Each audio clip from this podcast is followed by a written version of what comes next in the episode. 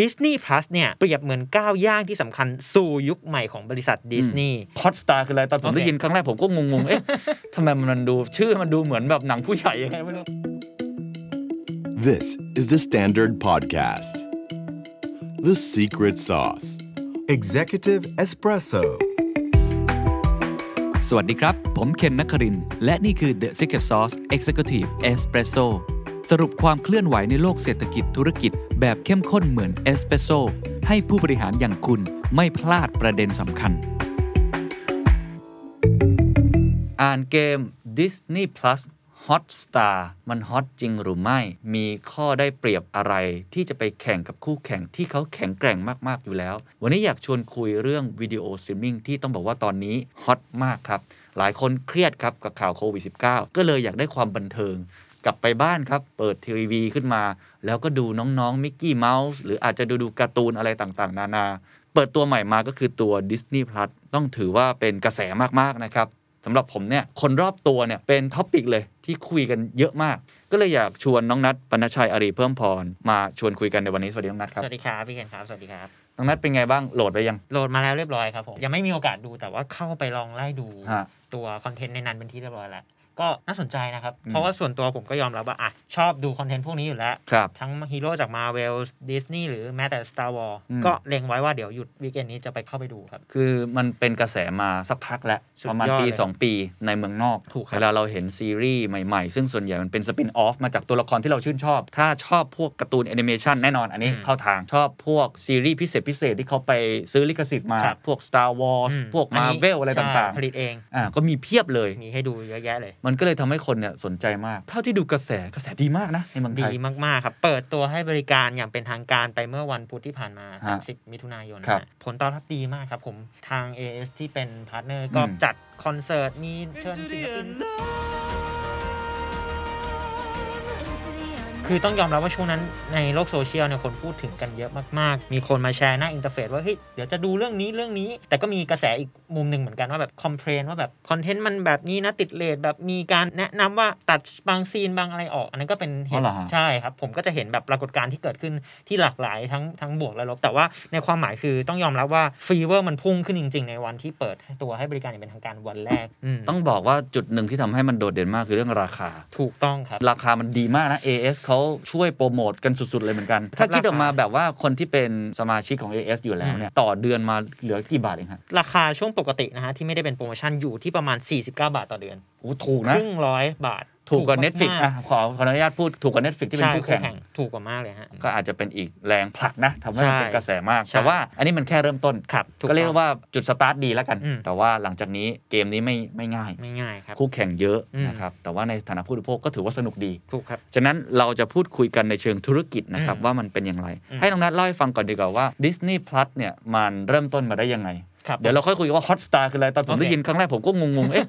ทำไมมันดู ชื่อมันดูเหมือนแบบหนังผู้ใหญ่ยังไงไม่รู้ มีพ่วง Hotstar ท้ายด้วยเนาะฮอ เอ ส อ ตา เอาจุดเริ่มต้นก่ อ่ะ อน เราย้อนกลับไปในปี 2019 นะครับ The Walt Disney Company หรือบริษัท Walt Disney เนี่ยได้ประกาศเอาไว้ว่าเขาจะทำแพลตฟอร์ม Disney Plus อย่างเป็นทางการครั้งแรก ตอนนั้นช่วงต้นปี 2019 นะฮะ ครับ คือก่อนหน้านั้นก็มีข่าวมาโดยตลอดนะฮะทางบ๊อบไอเกอร์หรือโรเบิร์ตไอเกอร์เนี่ย CEO และประธานของดิสนีย์ในขณะนั้นนะฮะ อืม เขาก็บอกไว้เหมือนกันในช่วงประชุมผู้ถือหุ้นไตรมาส 4 ปี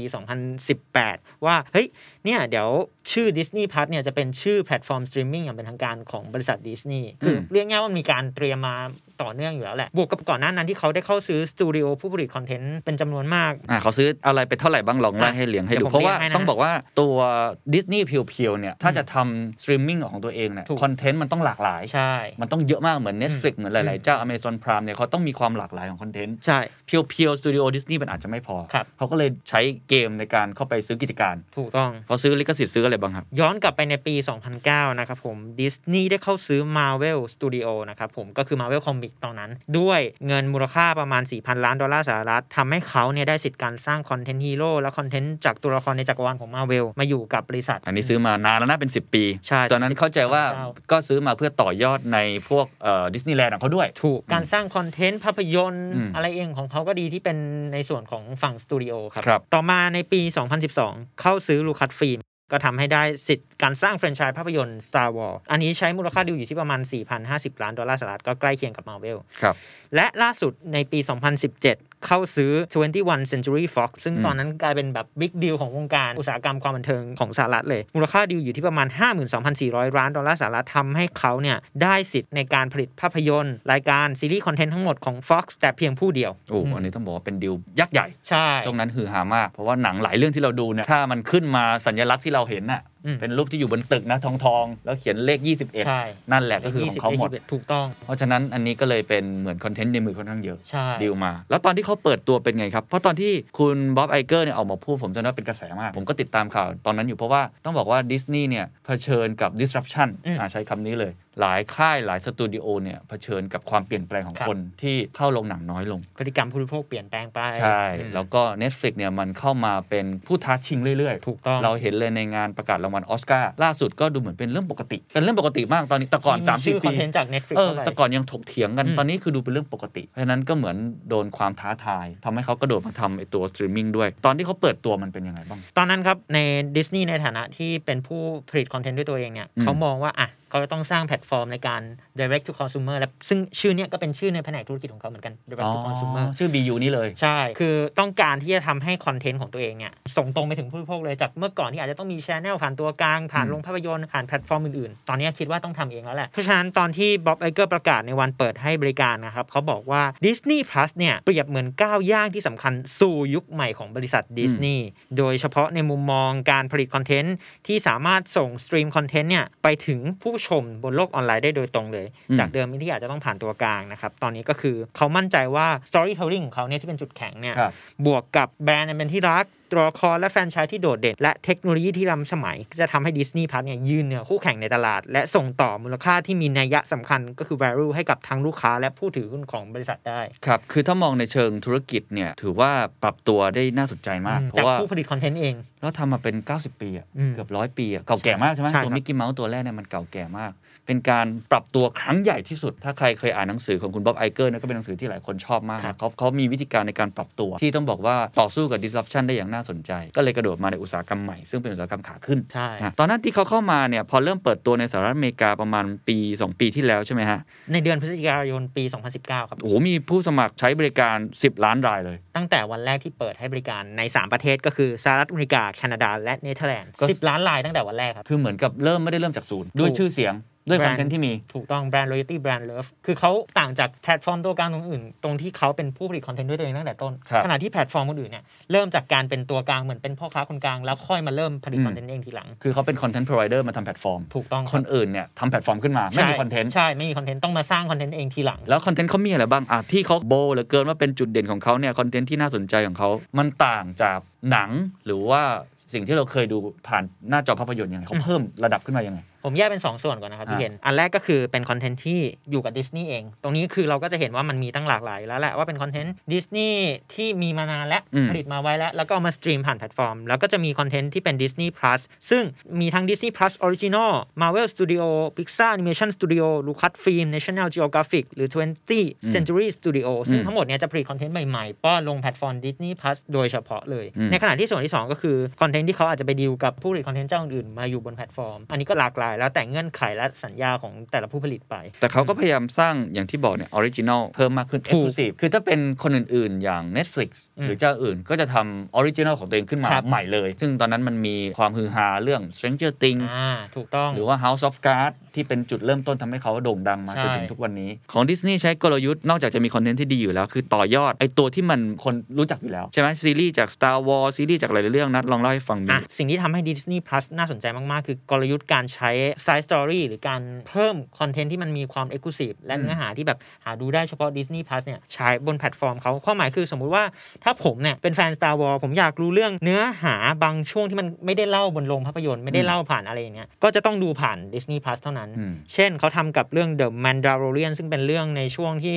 เป็นอีกช่วงไทม์ไลน์หนึ่งของจักรวาล อืม Star Wars เป็นสปินออฟออกมาให้เรา ถู เห็ ก น ต้องผมจะ อ่า รู้เรื่องนี้ได้เนี่ย หมายถึงว่าประติดประต่อเรื่องราวเนื้อหาในวงในอุต ครับ ในในจักรวาล Star Wars เข้าด้วยกันนะครับ ผมต้องมาดูผ่านดิสนีย์พ s สเท่า ห นั้ รื น ออย่างจักรวาลมาเวล ถูกต้องครับ เรื่องที่ มี แบบตอนนี้โบกันสุดๆคือโลกิ โลกิ ก่อนหน้านั้นก็จะมี Wanda Vision มี Falcon and the Winter Soldier ซึ่งมันเป็นเรื่องราวที่อยู่ในไทม์ไลน์หลังจากจบ Avenger อืม Infinity Endgame ไป อืม ความหมายคือไอ้รอยต่อตรงเนี้ยก่อนจะเข้าสู่เฟสสี่เนี่ย เราจะรู้ได้ก็ต้องรู้จากดิสนีย์พัทต้อง อืม ดูจากดิสนีย์พัททางเดียวเลย โอ้โห นี่เป็นการเหมือนกึ่งกึ่งๆ มัดมือชกพวกเรา มัดมือชก ที่ปกติดูตามโรงภาพยนตร์ หรืออาจจะไปดูในสตรีมมิ่งอื่น ใช่ครับ ๆ ก่อนแล้ว แต่พออยากดูนี้มันก็ต้องดูให้ครบอ่ะ แล้วต้องดูผ่านดิสนีย์พัทที่เดียว อ่าไม่งั้นไม่ปฏิบัติต่อ นี่เป็นกลยุทธ์คอนเทนต์อันที่หนึ่งนะฮะ อืม ลองไปดูผลงานในรอบ 2 ปีเป็นไงบ้างก่อนที่จะเข้ามาในไทยเนี่ยรายได้เขาเป็นยังไงแล้วไปเปิดแงะงบมาเนี่ยมันมันเติบโตอย่างที่เขาคาดหวังไหมครับ น่าสนใจมาก ๆ นะครับผมหลังจากที่เปิดให้บริการในเดือนพฤศจิกายนปี 2019 เนี่ย เป็นปีแรกเขาก็เริ่มขยายตลาดในการให้บริการออกไป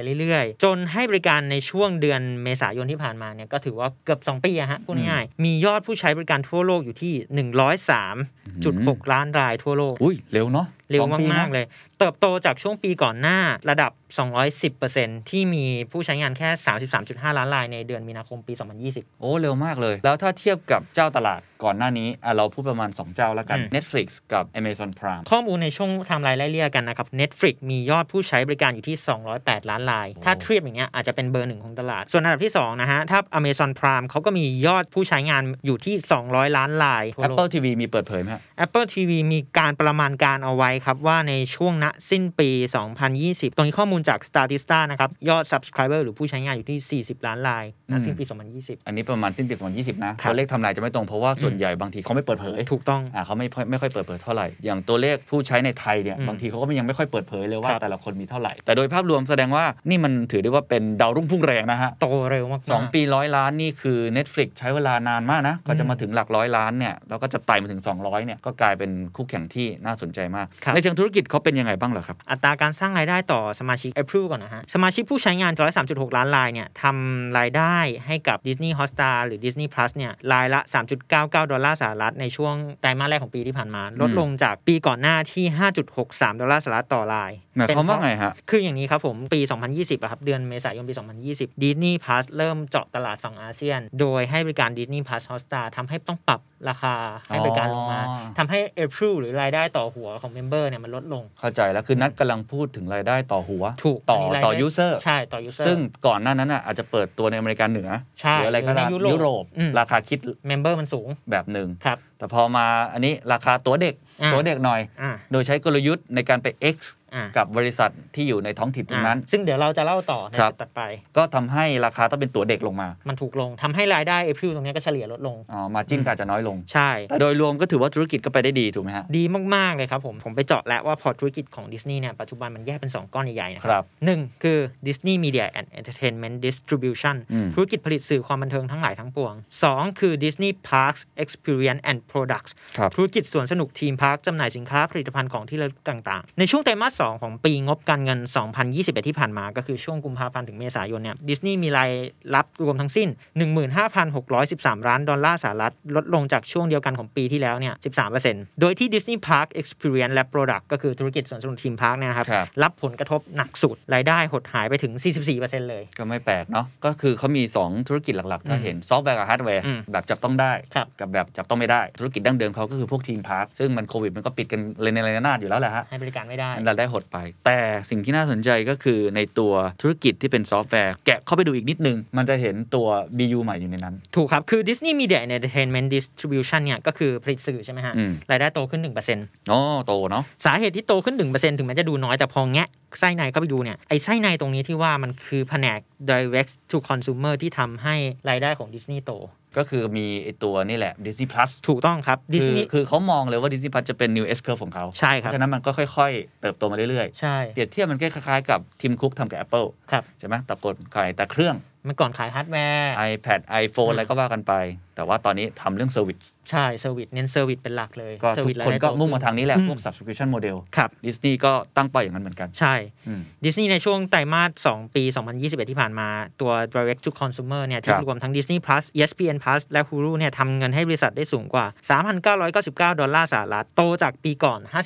59%คือส่วนทางธุรกิจอื่น ๆ ทั้งหมดในในเครือของบริษัทเลย ทีนี้คำถามต่อมาที่ต้องชวนคุยอ่ะเราเห็นแล้วว่าทิศทางเขาก็คงไปได้ ได้ดีแหละ ใช่ ชื่อ Hotstar นี่มันมาจากไหนฮะ มันน่าจะเป็นหนึ่งในกลยุทธ์ของเขาใช่ไหมที่อาจจะต่างจากเจ้าอื่น ถูก เจ้าอื่นมาเนี่ย Netflix ก็ Netflix ครับ Amazon Prime ก็ Amazon Prime Apple TV ก็ก็เหมือนเหมือนกัน อืม แต่นี่มันมีอะไรห้อยท้ายตลอดเนี่ย เพ ราะอะไร สาเหตุที่ Disney Plus ต้องมี Hotstar หรือที่แปลเป็นไทยดาวร้อนห้อยท้ายสาเหตุที่ต้องใช้คำว่า Hotstar พ่วงท้ายเนี่ย มันมาจากตอนที่ Disney Plus เริ่มขยายตลาดตัวเองไปที่อินเดียในช่วงต้นปี ฮะ 2020 Hotstar เนี่ยมันเป็นชื่อแพลตฟอร์มของ Star India ครับ เป็นบริษัทผู้ผลิตคอนเทนต์เหมือนกัน อืม ซึ่งไอ Star India เนี่ยก็อยู่ในเครือของ 21st Century Fox อ๋อโอเค ก็คือเป็นเครือเดียวกันอยู่แล้ว ใช่ พอรวมเข้ามาอยู่กับดิสนีย์แล้วในปี 2019 เนี่ย อืม ก็เลยทำให้ตัวสไตล์อินเดียก็เป็นส่วนหนึ่งของตัวดิสนีย์ด้วย อืม แล้วพอดิสนีย์เนี่ย ออกแผนที่จะมาให้บริการในอินเดีย เขาก็เลยใช้เป็นชื่อ Disney Plus Hotstar แล้วสิ่งที่มันต่างจาก Disney Plus ปกติคือ สิ่งที่ต่างจาก Disney Plus ปกติคือเขาสามารถทำราคาแพ็กเกจให้มันถูกลงกว่าตลาดประเทศอื่นๆ เพื่อให้ตรงกับผู้ใช้งานโลคอลท้องถิ่นในประเทศนั้นๆ อ่า สองคือเขาพาร์ทเนอร์ร่วมกับผู้ให้บริการอินเทอร์เน็ต ผู้ให้บริการเทลโคในประเทศนั้น อืม ๆ เพื่อให้ตัวเองมีฐานผู้ใช้งานเริ่มต้นแบบโดยที่ไม่ต้องไปสร้างบิลตลาดเองใหม่ครับ อืมคือแทนที่จะเริ่มจากศูนย์เข้ามาแล้วไม่รู้มีอะไรเลย อืม อันนี้ไปเอ็กกับบางธุรกิจที่เขามีลูกค้าในมือยูเซอร์อยู่แล้ว transfer ลูกค้าของเขามาโดยมีโปรโมชั่น ถูกต้อง ก็คือเหมือนก็ทำกับ AS วันนี้เลย ใช่ มีอยู่ประมาณ 40-50 ล้านเลขห ใช่ มายเนี่ย ก็ให้โปรโมชั่นที่จูงใจคนในการที่จะมาใช้บริการของ Disney Plus อันนี้คือเป็นกลยุทธ์ของเขา เป็นกลยุทธ์ของดิสนีย์เลย แล้วสิ่งที่ต่างนอกจากตัวราคาและคอนเทนต์มันต่างไหม จริง ๆ แล้วฮะถ้ามองในเชิงของตัวความคมชัดหรือระดับอะไรอย่างเงี้ยก็คล้าย ๆ กันครับผมสูงสุดอยู่ที่ 4K แล้วแต่อุปกรณ์ที่รองรับ อืม มีรองรับ Dolby Atmos รองรับทุกอย่างเหมือนกัน ดูได้สูงสุดพร้อมกัน 2 จอในเวลาเดียวกัน แต่สิ่งที่อาจจะต่างเพิ่มเติมก็คือ1คอนเทนต์ครับผม มันก็คล้ายๆกับแพลตฟอร์มสตรีมมิ่งอื่นๆคือ ค เว รับ ลาที่เขาไปดีลคอนเทนต์เนี่ย อืม ในการให้สตรีมมิ่งในแต่แต่ละประเทศแต่ละตลาดเนี่ยก็จะอาจจะไม่เหมือนกันสอง คือเขาจะไม่มีบริการที่เรียกว่า Premier Access ครับผม มันเหมือนบริการที่เราสามารถเลือกดูหนังชนโลงบน Disney Plus ได้ โอ้ ก่อนหน้านี้ก็จะมีมู่หลานไลย่านเดอะรัสแล้วก็ อืม หรือแน่นะก็จะมีคูเรราแบล็กวีโดหรือว่าจังเกิลครูซ เข้าใจ ซึ่ง แล้ว ให้บริการเฉพาะตลาดในบางประเทศเท่านั้น ในประเทศไทยไม่มี Disney Plus ออ Hotstar ในไทยไม่มี โอเค เข้าใจ ก็คือเป็นเหมือนทางเลือกว่าแทนที่ฉันจะเดินไปที่โรงหนัง ถูก ดูหนังของดิสนีย์ ครับ ดิสนีย์ก็อาจจะเหมือนกับประนีประนอมนิดนึงนะ ไม่ได้ถอดออกมาจากโรงหนังเลยนะ อืม ใช่ไหมไม่ได้มีหนังแบบเอ่อไม่มีชนลงเลย แต่ อืม ว่าเอามาฉายในตัวสตรีมมิ่งของเขาแทน ใช่ ก็คือมี 2 ช่องทาง2 ใช่ ช่องแล้วแต่คนว่าอยากจะไปเลือ สะ ก ด ดู วก อันไหน ทางไหน แต่ต้องพรีเมียร์ ต้อง ป็น พิมพ์ ยเท่านั้น Access เท่านั้น อ่านี่คือความแตกต่างเพราะฉะนั้นกลยุทธ์ที่หนึ่งที่น่าสนใจมากเขาไม่ได้เริ่มจากศูนย์ ถูก เวลาเขาเริ่มเนี่ยเขาไปจับมือเลย collaboration ก่อนเลย เพื่อสร้างความได้เปรียบของตัวเองในการ build แล้วผมเชื่อว่าเนี่ยแหละเป็นกลยุทธ์สำคัญ ที่ทำให้ตัวเลขมาถึง 100 ล้านคนได้ อืม ผมไม่แน่ใจว่ามันมีตัวเลขของ AS หรือเปล่านะ เขาไม่บอกใช่ไหม ไม่เปิดเผยครับ AS แต่ถ้ามองในเชิงของฐานผู้ใช้บริการ AS ณวันนี้นะฮะ อืม มีประมาณ 42.8 ล้านราย เป็นอันดับหนึ่งของผู้ให้บริการโทรศัพท์ในในประเทศไทย เพ อื ราะ ม ฉะนั้นเนี่ยมันเป็นฐานที่ใหญ่มาก ก็เขาคงคาดหวังแหละว่าจะกี่เปอร์เซ็นต์ของทั้งหมดนี้ลองคิดตีเล่นๆสนุกสนุก อืมอืม สมมติสัก 10%หรือ1% ครับ คูณเป็นเลขเอา อืม ซึ่งอาจจะทำให้เขาเริ่มทีเขาสตาร์ทเร็วกระโดดเลย ๆ ใช่ ไม่เหมือน Netflix ที่ค่อยๆ สะสมฐานไปเรื่อยๆ หรือ ใช่ เจ้าอื่นๆ ใช่ เข้ามาก็ลักษณะ ใช่ แบบนั้น อันนี้คือกลยุทธ์ที่เขาทำแต่เขาก็ต้องแลกกับมาจิ้นที่น้อยลง ครับ ถูกไหมราคาที่น้อยลง แต่เราก็ไม่รู้เหมือนกันว่าเวลาเขาไป X เนี่ยฝั่งคนที่ไปเอ่อ collaboration ด้วยเนี่ยอย่างเช่น AS อย่างเงี้ยได้ประโยชน์ด้านไหนบ้าง แลกเปลี่ยน revenue กันหรือเปล่า อืม แชร์ยังไงเราไม่รู้ อืมอืม แต่ที่ได้ได้แน่ๆที่เราเห็นก็คือเรื่องของ branding แบรนดิ้งถูกต้อง นะเพราะว่า คบ เราก็เห็นเลยว่าทาง AS นี่ก็โปรโมทเรื่องนี้เยอะมาก ภาพเด่นมากชัดมากว่า ครับ Disney Plus Hotstar มาพร้อม AS ครับ ก็เหมือนเป็น A กับ B X กัน อืม แบรนดิ้งก็ดับเบิลขึ้นไป ครับ ในอันที่ 1 อันที่ 2 ผมไม่แน่ใจว่าเป็นทั้งจุดเด่นและจุดด้อยหรือเปล่า ก็คือคอนเทนต์ที่ดี อืม แต่คอนเทนต์ที่ดีดิสนีย์พอพูดถึงทุกคนก็นึกถึงน้องมิกกี้เมา ส์โดนัลด์ดัก ตัวการ์ตูนต่างๆ มันก็เลยเป็น ฮีโร่ คอนเทนต์ที่เหมาะกับครอบครัว ครับ ในต่างประเทศเขาจะมีการโบว์เรื่องนี้ เพราะว่าจุดแข่งของดิสนีย์ที่ชัดเจนที่สุดคือการเป็นเหมือนแพลตฟอร์มสำหรับ Family โดยเฉพาะ เรียกง่ายๆว่ามีคอนเทนต์หลากหลายมาก มีคอนเทนต์ที่ให้คุณพ่อคุณแม่ได้ดู และลูกๆ เด็กๆ ก็ดูได้ด้วย ถึงขนาดที่ Liz Hastings อะครับผมผู้ก่อตั้งแพลตฟอร์มคู่แข่งอย่าง Netflix ก็เคยออกมาให้สัมภาษณ์ยอมรับว่าเขาเนี่ยต้องการจะเป็นแบรนด์ที่ดีกว่า Disney Plus ให้ได้ในแง่การผลิตคอนเทนต์และแอนิเมชันสำหรับครอบครัวทำให้ช่วงหลังๆเราเลยเห็น Netflix มีคอนเทนต์อย่าง The Mitchells v s The Machines ที่เป็นหมาน้องหมาป้ากันครับ อ่า หมาปักที่ตาแบบวัน ใช่ เลๆใช่ไหม ใช่ หรือว่า โ Wish Dragon อ่าผมเพิ่งดูไป อ่ะมาอยู่บนแพลตฟอร์ม Netflix เรื่อยๆนี่คือความตั้งใจของ อ๋อเหรอ Resetting ฮะ เขาต้องการจะทำคอนเทนต์ตรงเนี้ยให้แกร่งขึ้นให้ได้ เพื่อที่จะช่วงชิงฐาน อ๋อ ให้มาอยู่กับเขามากขึ้น คือทาง Netflix เนี่ยที่เป็นเจ้าตลาดเนี่ย ครับ ก็ไม่ได้นิ่งนอนใจ ก็แสดงว่าดิสนีย์เมื่อกี้เราคุยกันว่าเด่นเรื่องคอนเทนต์เกี่ยวกับครอบครัว ถูกต้อง Netflix ก็เลยพุ่งไปทางนี้มากขึ้นคอนเทนต์สำหรับเด็กสำหรับครอบครัว ใช่ แล้วก็อีกอันหนึงที่ผมเห็น Netflix ทำเยอะ ซึ่งอันนี้อาจจะเป็นจุดหนึ่งที่ดิสนีย์ยังไปไม่ถึงนะ อืม ซึ่ง อืม อาจคงจะทำแน่นอนในอนาคตผมเชื่ออย่างนั้น คือ local content ใช่ถูก ตอนนี้เป็นกลยุทธ์ที่ Netflix ทำดูเดือดมาก จึงไม่แปลกที่เขาเพิ่งแต่งตั้งคนไทย อืม ไปเป็นเหมือนหัวเรือใหญ่ของด้าน ใช่ คอนเทนต์เลยนะครับ ก็คือพี่สินนั่นเองจาก GDS ย้า ค ย รับ ไป เราเห็นเอ่อหนัง อืม เราเห็นซีรีส์ต่างๆ ของคนไทยที่ไปอยู่ในแพลตฟอร์มนั้นเนี่ยดูเป็นเรื่องปกติมากขึ้น เคว้งนันโนะอะไรต่างๆ เองก็ดีเริ่มมาอยู่ ใช่ จนเป็นแบบนอมไปแล้ว อ่า อืม เพราะฉะนั้นนี่คืออีกหนึ่งกลยุทธ์ซึ่งย้อนกลับมา แม้ว่าจะเป็นคอนเทนต์ที่ลักษณะเป็นครอบครัว มันก็มีจุดที่เป็นช่องโหว่ด้วยหรือเปล่า มองในอีกแง่หนึ่งคือ Disney Plus เนี่ยก็ยังต้องใช้เวลาในการบิวตัวเอง อืม อีกพอสมควรในการทำให้คอนเทนต์มันหลากหลายกว่านี้ ถ้ามองในเชิงของแพลตฟอร์มอื่นเขาอาจจะมีคอนเทนต์ที่แบบด็อกิเมนทรีหรือเป็นคอนเทนต์ติดเลท18 บ วก ซึ่งตรงเนี้ยก็ยังเป็นจุดที่ Disney Plus อาจจะยังไม่มีและอาจจะยังต้องพัฒนาเพิ่มเติมในอนาคตถ้าอยากให้ได้ฐานผู้ใช้งานในจำนวนมากขึ้น หมายถึงเราจะได้ดู Disney Plus แต่ว่าเป็น 18 plus อยู่ในนั้นหรือเปล่า ไม่แน่ใจเหมือนกันครับ ว่าอาจจะมีหรือเปล่าไม่รู้ อ๋อ แต่ว่าอนาคตผมเข้าใจว่าทาง Disney Plus ต้องทำตรงนี้ด้วยแหละ เพื่อที่ให้เขาได้ฐานผู้ใช้งานที่มันกว้าง เพราะอย่างที่ retesting เขาก็ยอมรับนะครับว่า อืม ตัว Disney Plus เนี่ยมีจุดแข็งในเรื่องของสร้างคอนเทนต์ได้ดี จุดแข็งในเรื่องของการผลิตคอนเทนต์สำหรับครอบครัวได้ ครับ แต่ในความหมายหนึ่งคือเขาก็แอบแซะเบาๆว่าเอ้ยแต่ Disney Plus ก็ไม่มีคอนเทนต์แนว Bridgerton เหมือนที่เขามีนี่ อ่าพี่เจตันหลายคนได้ดูอาจจะติดเลนส์หน่อย คล้ายๆ Fifty Shades อะไร ใช่อะไรอย่างนั้น ตรงเนี้ยมันก็เป็นจุดที่ต้องชี้วัดกันในยาวๆว่าเฮ้ย Disney Plus จะดึงตรงนี้มาได้ไหม คือสำหรับผู้บริโภคเนี่ยถ้าเรามองออกเข้าไปเนี่ยเราก็จะเห็นเลยสมมุติว่าตัววิวนะ คนไทยใช้เยอะก็เป็นเกาหลี ใช่ ถ้าเป็น Netflix เนี่ยตอนเริ่มต้นใหม่ๆ คือสารคดีดีมาก ใช่ แล้วก็ซีรีส์ค่อนข้างดี ตอนนี้มีเกาหลีเริ่มมาขึ้นเรื่อยๆ อ่า แล้ว ตอนนี้เขาเน้น ม เกาหลีเน้น local content ก็เขา อืม ก็พัฒนาให้ความหลากหลายเกิด ใช่ ขึ้น แล้วก็เนี่ยมี 18 บวกอะไร ใช่ ส่วนซีรีส์อื่น Apple TV เพราะเท่าที่ผมดูเขาก็พยายามสร้างซีรีส์ที่ sophisticated นะถ้าถามผมนะ แล้วก็มีความแบบเล่นใหญ่ในแง่ของสเกล เอง า อ น quality อืมคุณภาพ อันนี้ก็ต้องแย่งชิงกัน ส่วน ใช่ ดิสนีย์ได้เปรียบอยู่แล้วมาทีหลัง แต่ว่าจริง ๆ เป็นใช้คำว่ามิกกี้เมาส์นี่อายุ 90 ปีอยู่แล้วอะ 90 ปีใช้ 92 ปี เพียงแต่ว่ามาใหม่ในโลกนี้ ครับ เขาก็เลยไม่ได้เริ่มจากศูนย์ใช้กลยุทธ์หลายอย่าง ก็เดี๋ยวต้องดูกันต่อไปว่าคอนเทนต์แบบบริจ g e r t o n หรือคอนเทนต์อื่น ๆ ที่ค่อนข้างจะติดเลทหรือทำให้สลัดภาพดิสนีย์ที่ไม่ใช่แค่มีเรื่องของอ่ะการ์ตูนหรือคร มิ อก บครัว กี้ อย่าง เมา เดียว ส์ซูเปอร์ฮีโร่ เอออ ม จะทำยังไง เพ ครั ราะ บ ว่าตลาดนี้ต้องบอกว่าเป็นตลาดที่แข่งขันกันดุเดือดมากนะครับ โดยสรุปเนี่ยผมคิดว่า Disney Plus เนี่ยเปิดตัวได้น่าสนใจนะ ในหลาย ๆ ประเทศเลยนะ ไม่ใช่แค่ประเทศไทย โมเดลในการไป X กับผู้ให้บริการไม่ว่าจะเป็นเทลโกหรือว่าด้านสื่อเนี่ยเป็นโมเดลที่ต้องบอกว่าฉลาด ครับ นะในการสร้างฐานให้มันเติบโตได้เร็ว สามารถใช้คำว่าจูงใจด้วยราคาที่ affordable สามารถเข้าถึงได้ไม่ยากนัก แล้วก็ถ้าเทียบกับเจ้าอื่นถือว่าราคาต่ำกว่าถูกไหมเทียบกับสาม ต่ำกว่า สี่เจ้า ต่ำกว่าอย่างของที่ทำกับ AS เนี่ยเขาให้แพ็กเกจอยู่ที่ 49 บาทต่อเดือน ซึ่งถ้าคุณจะสมัครเป็นรายเดือนเนี่ยก็ต้องใช้ AS อืม เท่านั้น ค ถึ รั ง บ จะสมัครได้ ครับ แต่ถ้าเป็นสมาชิกทั่วไปที่ไม่ได้ใช้ AS ก็ต้องสมัครเป็นรายปีอยู่ที่ 799 บาทต่อปี ฐานออกมาก็ 67 บาท ประมาณนั้น ก็ถูกอยู่ดี ก็ยังถูกอยู่ดี เพราะนัดทำราคามาให้เอาแค่ในไทยก่อน อืม แล้วกันเนาะเมื่อกี้เราบอก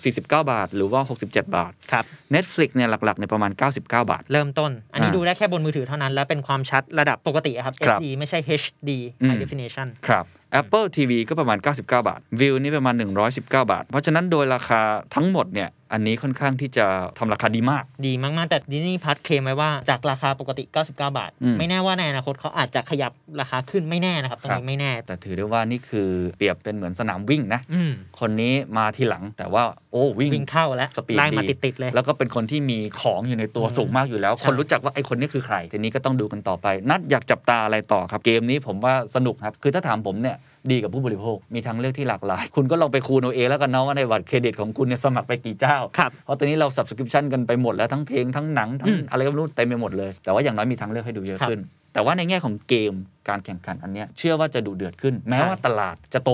ครับ ตลาดยังไม่อิ่มแน่นอน ผ อื ม ม เชื่อว่ายังมีคนที่ยังไม่ได้เข้าถึงพวกบริการพวกนี้อีกเยอะมากๆ นัดมองว่าอะไรฮะต้องจับตาอะไรบ้าง สิ่งที่ต้องจับตาให้ดูให้ดีหลังจากนี้คือ Disney Plus จะสามารถเพิ่มความน่าสนใจ หรือเพิ่มมิติที่หลากหลายของคอนเทนต์ให้กับตัวเองได้มากน้อยแค่ไหน เพราะอย่างที่ผมบอกไปว่าในวันแรกของการออกตัวออก อืม สตาร์ทของการทำธุรกิจในประเทศไทยเนี่ยดิสนีย์พัทเหมือนวิ่งเทียบเท่าคนอื่นมาตีคู่แบบขนาดข้างเบียดเข้ามาใกล้ชิดมากเลยเพราะว่าจุดแข็งของการเป็นผู้ผลิตคอนเทนต์อยู่แล้ว และการพาร์ทเนอร์กลยุทธ์ราคาอะไรเองก็ดี มันทำให้เขาแบบพุ่งมาเร็วแรงมากๆ แต่ ผมมองการแข่งขันในตลาดสตรีมมิ่งแพลตฟอร์มเนี่ยเหมือนเป็นการวิ่งมาราธอนระยะยาวครับ ม คือมันไม่ใช่การวัดแค่ อืม วันแรก2อสวันแรก หรือแค่เดือนแรกหรือแค่ปีแรก แต่มันต้องดูกันยาวๆว่า ในระยะยาว Disney Plus Hotstar เนี่ยจะสามารถตรึงความสนใจของผู้ชม ผู้บริโภคคอนเทนต์อย่างเราๆ ให้อยู่กับเขาได้มากน้อยแค่ไหน สิ่งที่ Netflix ทำและพิสูจน์ได้เห็นมาแล้ว คือการที่เขาลงทุนทำคอนเทนต์ต่อเนื่อง acquire คอนเทนต์จากท้องถิ่นในแต่ละประเทศ ถ้าดู Netflix มาตั้งแต่ต้นในการทำตลาดที่ไทยจะเริ่มเห็นนะครับว่าหลังๆ มาเนี่ยในเกาหลีใต้เขาเริ่ม ซื้อคอนเทนต์ซีรีส์ซื้อคอนเทนต์หนังซื้อคอนเทนต์เกมโชว์เข้ามาฉายบนแพลตฟอร์มเยอะมากรวมถึงการให้งบลงทุนไปผลิตออริจินอลคอนเทนต์ลงมาสู่แพลตฟอร์มของตัวเองเยอะ ประกอบคู่ขนานกับการที่ผลิตคอนเทนต์ออริจินอลท้องถิ่นในประเทศไทย หรือประเทศท้องถิ่นทำอย่างต่อเนื่องและเข้มแข็งมากขึ้นเนี่ยแหละฮะคือสิ่งที่ Netflix ทำให้เห็น ซึ่งผมว่านอกจากหัวใจเรื่องคอนเทนต์ ครับ ที่เป็นการวัดผมชอบการเปรียบเทียบวิ่งมาราธอนเพราะว่าการแค่เริ่มสมัครในตอนแรกด้วยราคาเลยต่าง อื ๆ ม มันเป็นแค่การจุดเริ่มต้น ครับ แต่ว่าคอนเทนต์น่าจะเป็นตัววัด แต่อีกอย่างหนึ่งคือเรื่องของเทคโนโลยี ถูกต้อง คืออันนี้ผมยังไม่ค่อยเห็นนะ ผมไม่แน่ใจว่า Disney Plus ในต่างประเทศเป็นยังไง เดี๋ยวน่า อืม อาจจะคลิฟายที แต่ว่า Netflix ชูเรื่องนี้เยอะมาก เหมือนกับ Spotify ที่ชูเรื่องนี้มาก แล้วผ ครั ม บ ว่าเป็นหัวใจสำคัญก็คือเรื่องของ Big Data ครับ คำนวณอัลกอริทึมของเรา มีการปรับภาพปกของหนังโปสเตอร์หนังเป็น4ี่ห้าแบบ personalize แต่ละความสนใจแต่ละคน มีการชัฟเฟิล อืม มีอะไรต่าง อื ๆ ม คือมันเป็นเหมือนกับ personal life ส่วนตัว ใช่ นี่คือโรงหนังส่วนตัวของฉันคนเดียว ซึ่งผมต้องบอกว่า Netflix ทำได้ดีมากนะ อืม เวลาผมเปิดขึ้นมา มันจะรู้เลยว่าผมชอบแนวไหนอะไรยังไง คือเขาออกแบบ UX UI ให้มันมัน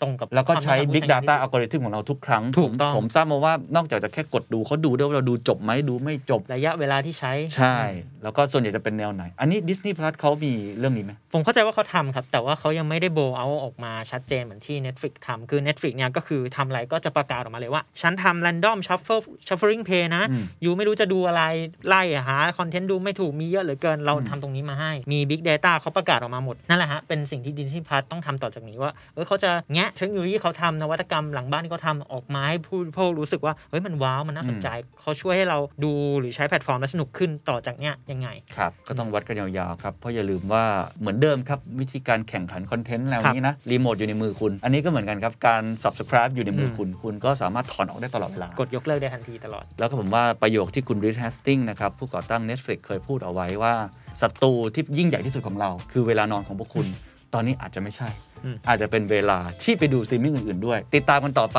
ครับ กับสงครามวิดีโอสตรีมมิ่งอื่นๆ ที่น่าสนใจอีกในเรื่องของคอนเทนต์ ผมว่าเป็นสงครามที่ดูเดือดเข้มข้นไม่แพ้กับซีรีส์ที่เขาทำเช่นเดียวกัน สุดยอด วันนี้ต้องขอขอบคุณน้องนัทมากนะครับ สวัสดีครับ สวัสดีครับ